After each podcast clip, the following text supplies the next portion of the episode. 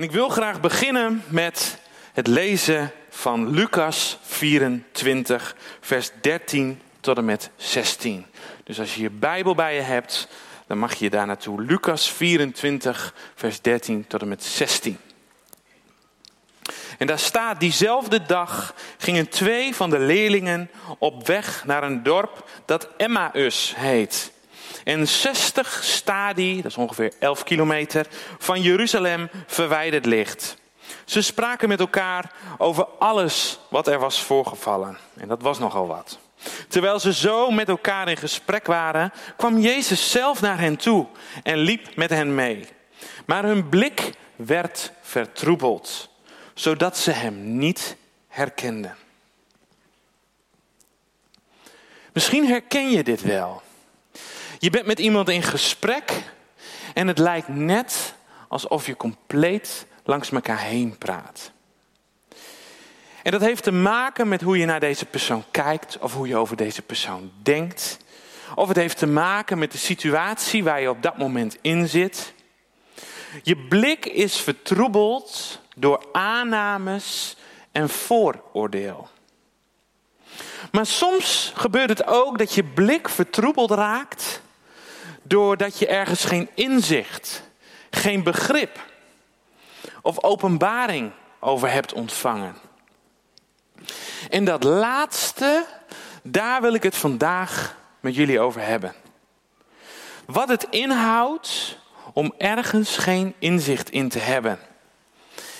En in het vak wat ik uitoefen als coach, zeggen we wel eens: ja, je weet niet wat je niet weet. En dat is, hè, daar moet je misschien even over nadenken, hoe werkt dat? Maar als je nog iets niet weet, heel vaak weet je dat niet. Of eigenlijk weet je dat nooit. En aan de hand van het verhaal van um, ja, wat de meeste mensen kennen als de Emmausgangers, wil ik het met jullie hebben over hoe kan het dat je ja, ergens gewoon nog geen inzicht in hebt of geen openbaring over hebt ontvangen. En wat betekent dat voor de situatie waarin je nu zit? Maar, en er is altijd hoop bij Jezus, amen. Wat betekent het voor de, de hoop en de perspectief die het kan bieden? Nou, het verhaal wat we net een paar versen van lazen, dat verhaal is veel groter. Lucas 24. En dat speelde zich af op een moment dat twee leerlingen van Jezus van Jeruzalem naar Emmaus liepen. Je moet je voorstellen, het was, de cultuur was een loopcultuur. Wij hebben een fietscultuur. Maar in die tijd had je een loopcultuur. Dus je ging overal lopend heen. En uh, het was dus ook helemaal niet gek dat als je onderweg ergens naartoe was, dat uh, iemand met je mee kwam lopen. Want uh, ja, we lopen toch samen op.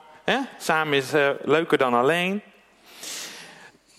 En het moment dat die twee leerlingen daar lopen, hebben ze een roerige week achter de rug. Er is enorm veel gebeurd.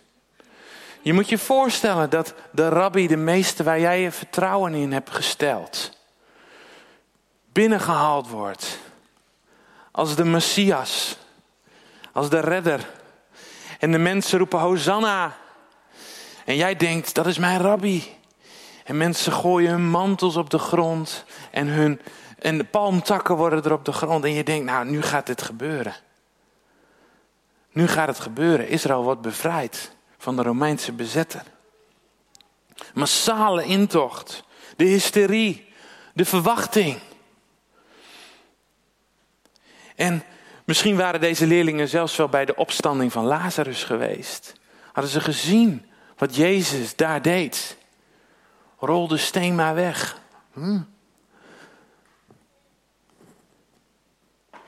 Twee leerlingen die Jezus in real life hebben gezien. Ze hebben hem gevoeld. Ze hebben hem gehoord. En toch staat er dat ze hem niet herkennen. Van één weten we zelfs zijn naam. Zijn naam is Cleopas. Cleopas. Waarschijnlijk is hij ook de persoon die dit verhaal wel, ik denk wel een miljoen keer verteld heeft aan iedereen die het wil horen. Ja, toch? Want als je dit soort dingen meemaakt, dan kan het niet anders dan dat je daarover vertelt. En overal waar ik kwam, zo stel ik me dat dan voor.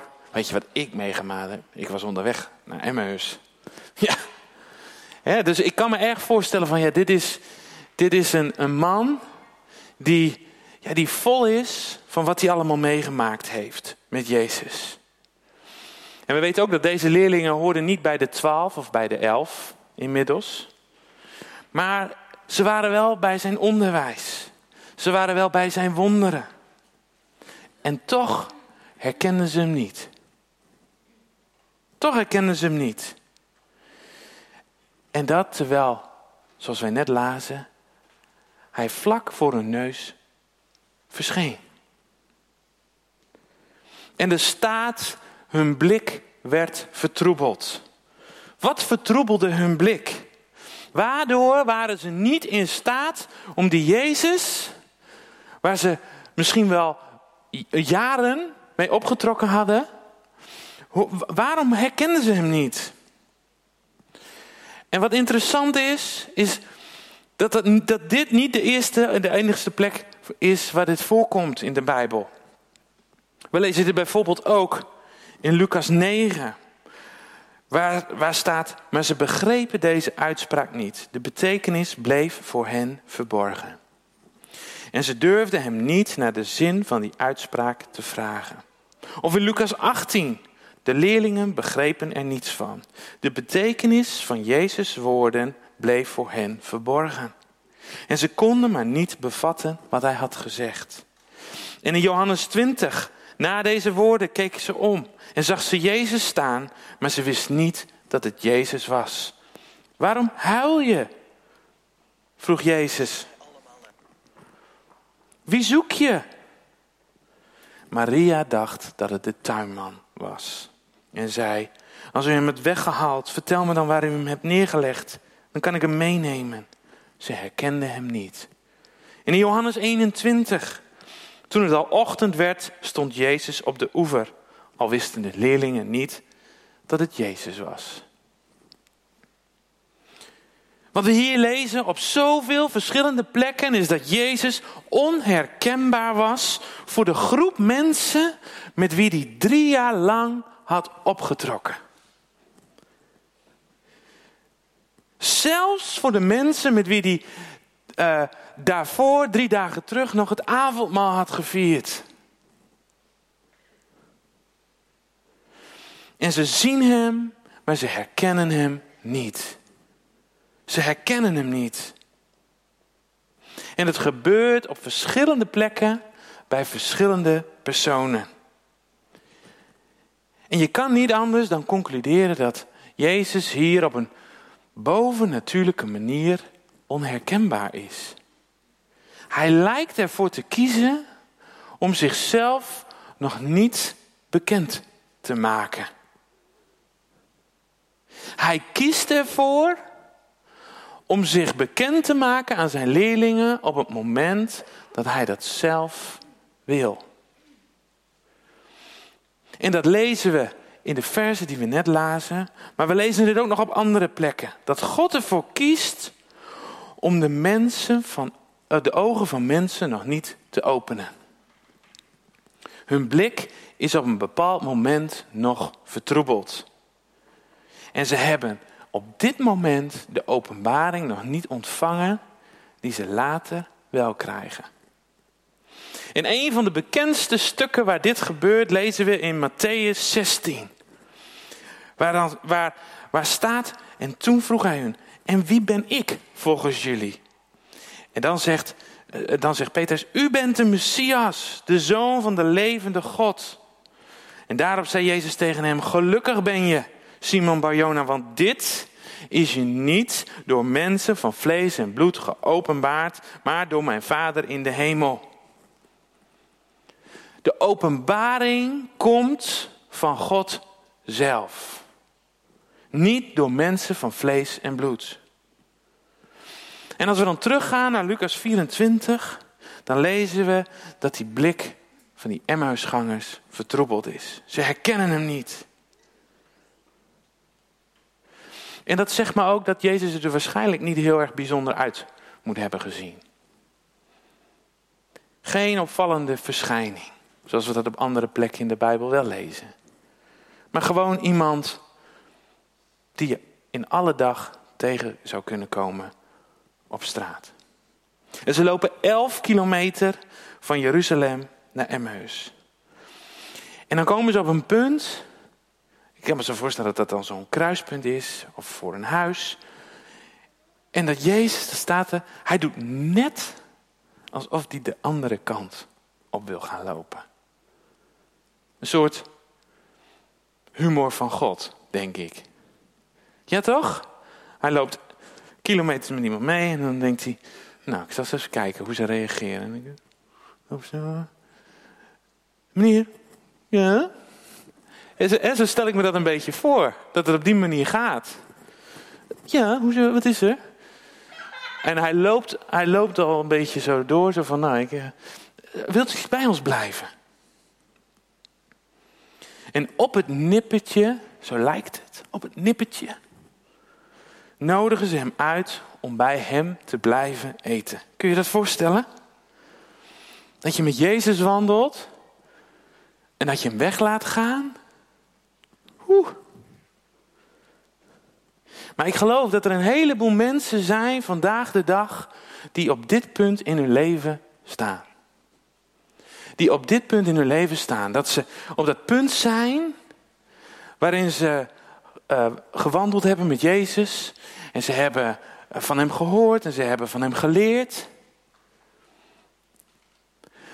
Maar ze staan op dat punt in de tijd dat ze voor de keuze gesteld worden: nodig ik Jezus bij mij naar binnen of laat ik hem gaan?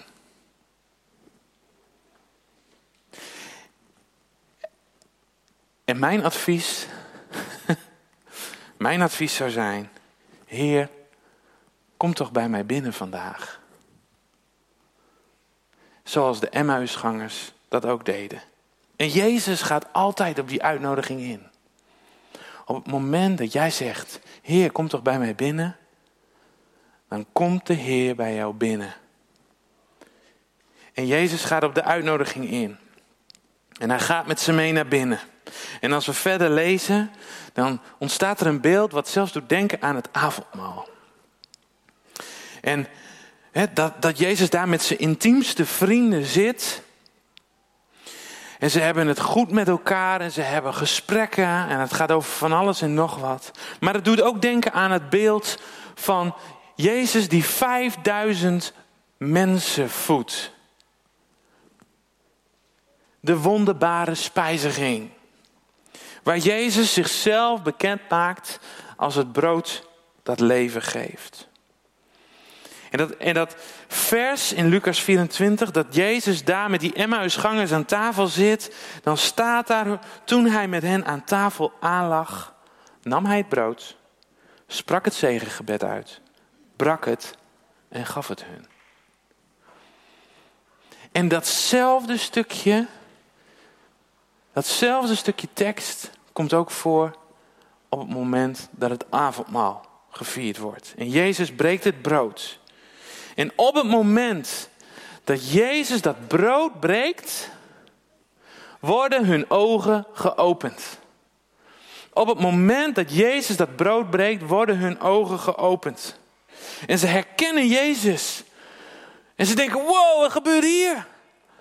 En op dat moment, woep, in een oogwenk, is hij weg. Hij is weg. Er staat, hij werd aan hun blik ontrokken. Dus hij zit daar aan tafel en, en hij breekt het brood. En de leerlingen die denken, huh? Dat is Jezus. En woep, hij is weg. Dus op het moment dat het brood van het leven, het brood breekt, ontvingen ze die openbaring van God. En wat was het? Herkenden ze misschien aan de gaten in zijn handen? Dat ze dachten, hé, hey, wat is dit? Of waren het zijn woorden?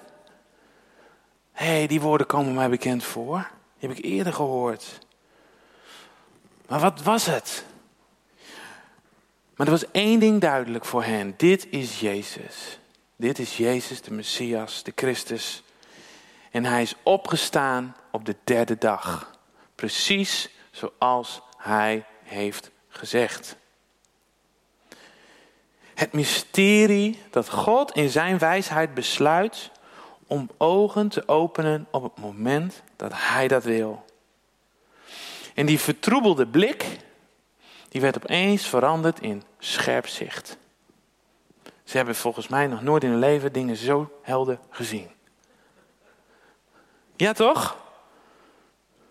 Ze hadden een moment, een face-to-face ontmoeting met de Allerhoogste God, de Schepper van hemel en aarde. Twee mensen die de hoop hadden opgegeven, die in een rollercoaster zaten die afgelopen week, die dachten van nou, hij is dood. Het wordt hem niet meer. Verslagen door alles wat er gebeurd was.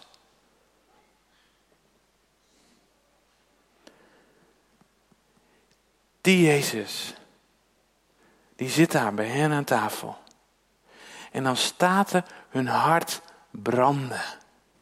Hun hart branden. Dat is wat er gebeurt als je die ontmoeting met Jezus hebt. Dan voel je een vuur in je branden. En, en je moet je voorstellen, dat was het einde van de dag. Hè? Ze hadden net 11 kilometer gewandeld. Nou, je kan wel zien, ik ben heel sportief, dus 11 kilometer is voor mij niet zo'n ding. Ja. Maar ze hadden 11 kilometer gewandeld en ze sprongen op en ze gingen weer terug naar Jeruzalem. 11 kilometer terug. Want ze wilden dit vertellen aan de leerlingen van Jezus. Want hun hart brandde. Want ze hadden Jezus gezien. En ze kwamen binnen helemaal enthousiast. Nou, toen waren de leerlingen, die waren hun al voor. Want ja, Petrus had, had ook al een ontmoeting met Jezus gehad. Maar er was vreugde, er was blijdschap. En terwijl ze er met elkaar over aan het, waren, aan het spreken waren, verschijnt Jezus nog een keer in hun midden.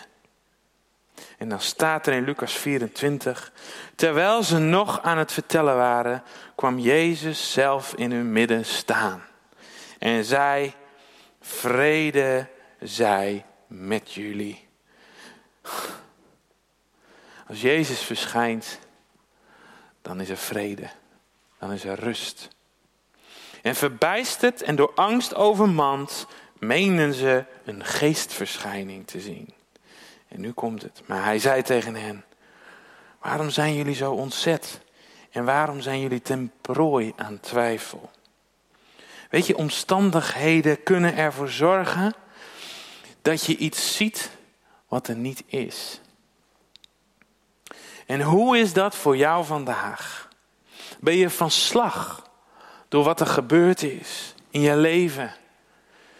Is er twijfel over de toekomst?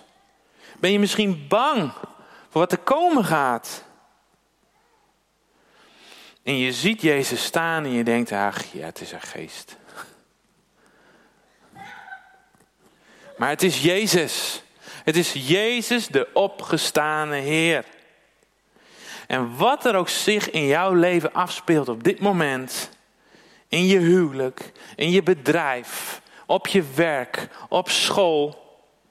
Jezus verschijnt vanmorgen bij jou en hij zegt: Vrede zij met jou.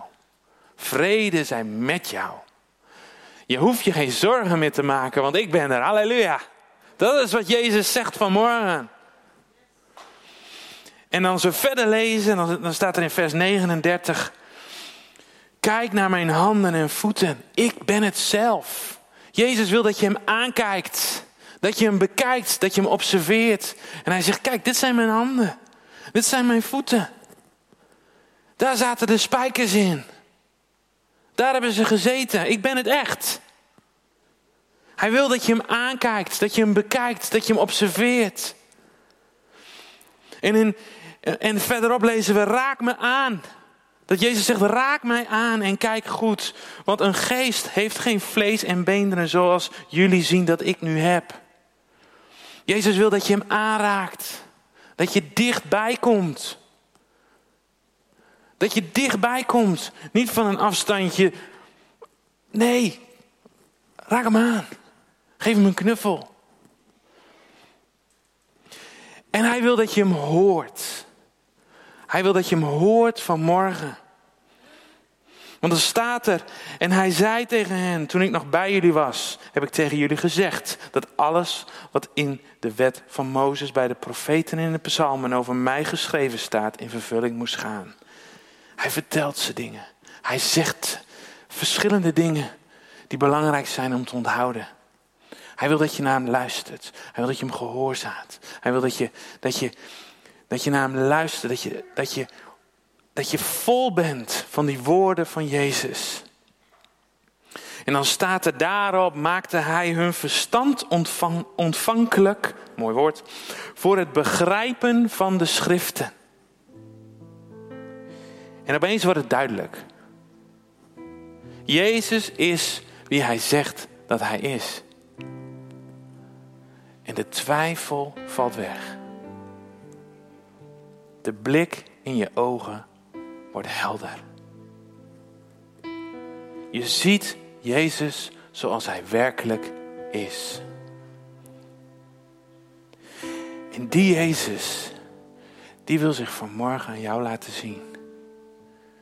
Die Jezus wil zich vanmorgen aan jou laten zien. Hij wil zich laten zien zoals hij werkelijk is. In jouw pijn. In jouw angst. In je nood. Daar komt Jezus.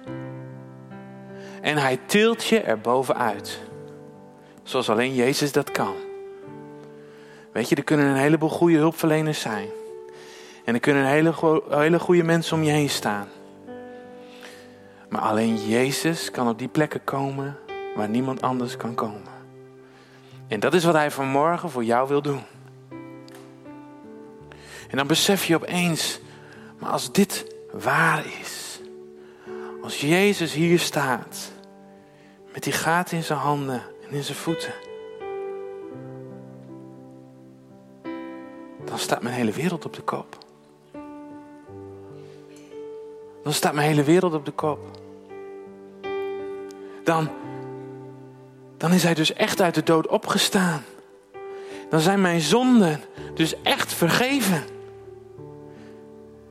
Dan ben ik dus getuige geweest van de meest indrukwekkende, bijzondere, niet te beschrijven gebeurtenis in de geschiedenis van de mensheid. Hij heeft de dood overwonnen.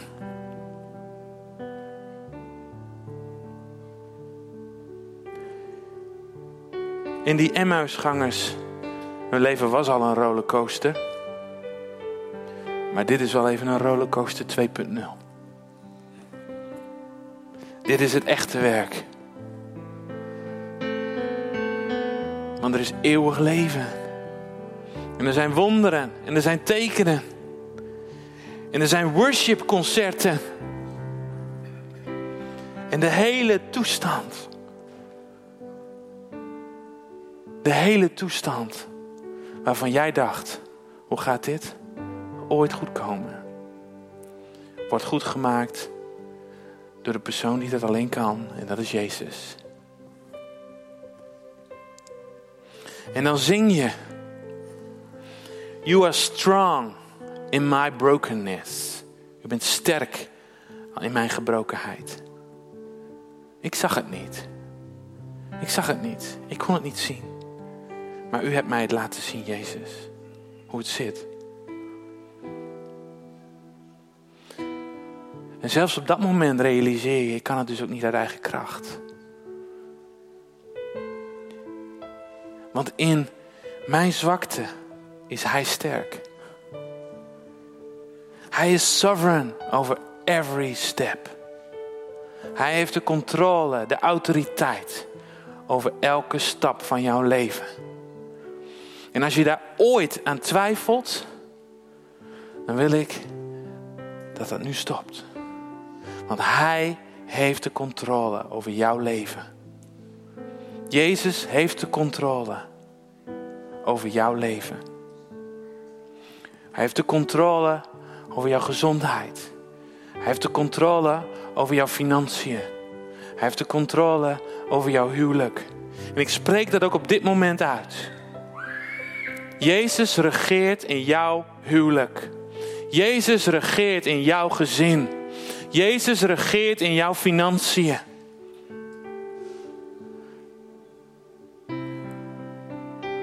Want even in the fire, zelfs in het vuur, I'm alive.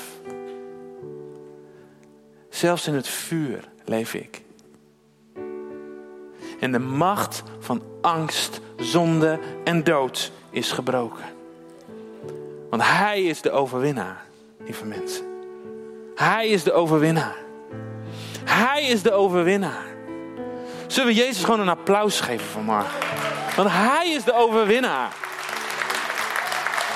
En weet je, wij hebben het niet verdiend, maar we hebben het om niet ontvangen.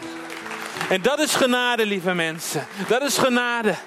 Onze koning Jezus. Hij is zo liefdevol. Hij is zo vol genade. Yes. Hij regeert tot in eeuwigheid. Hij regeert tot in eeuwigheid. Yes. Yes. Ja, Heer, dank u wel. Dank u wel dat u, zoals u daar verscheen in die kamer, zo wilt u nog steeds verschijnen in onze levens. En Heer, dat wil ik ook op dit moment uitspreken. Raak ons aan. Raak ons aan. Heer, spreek tot ons. Spreek tot ons op dit moment.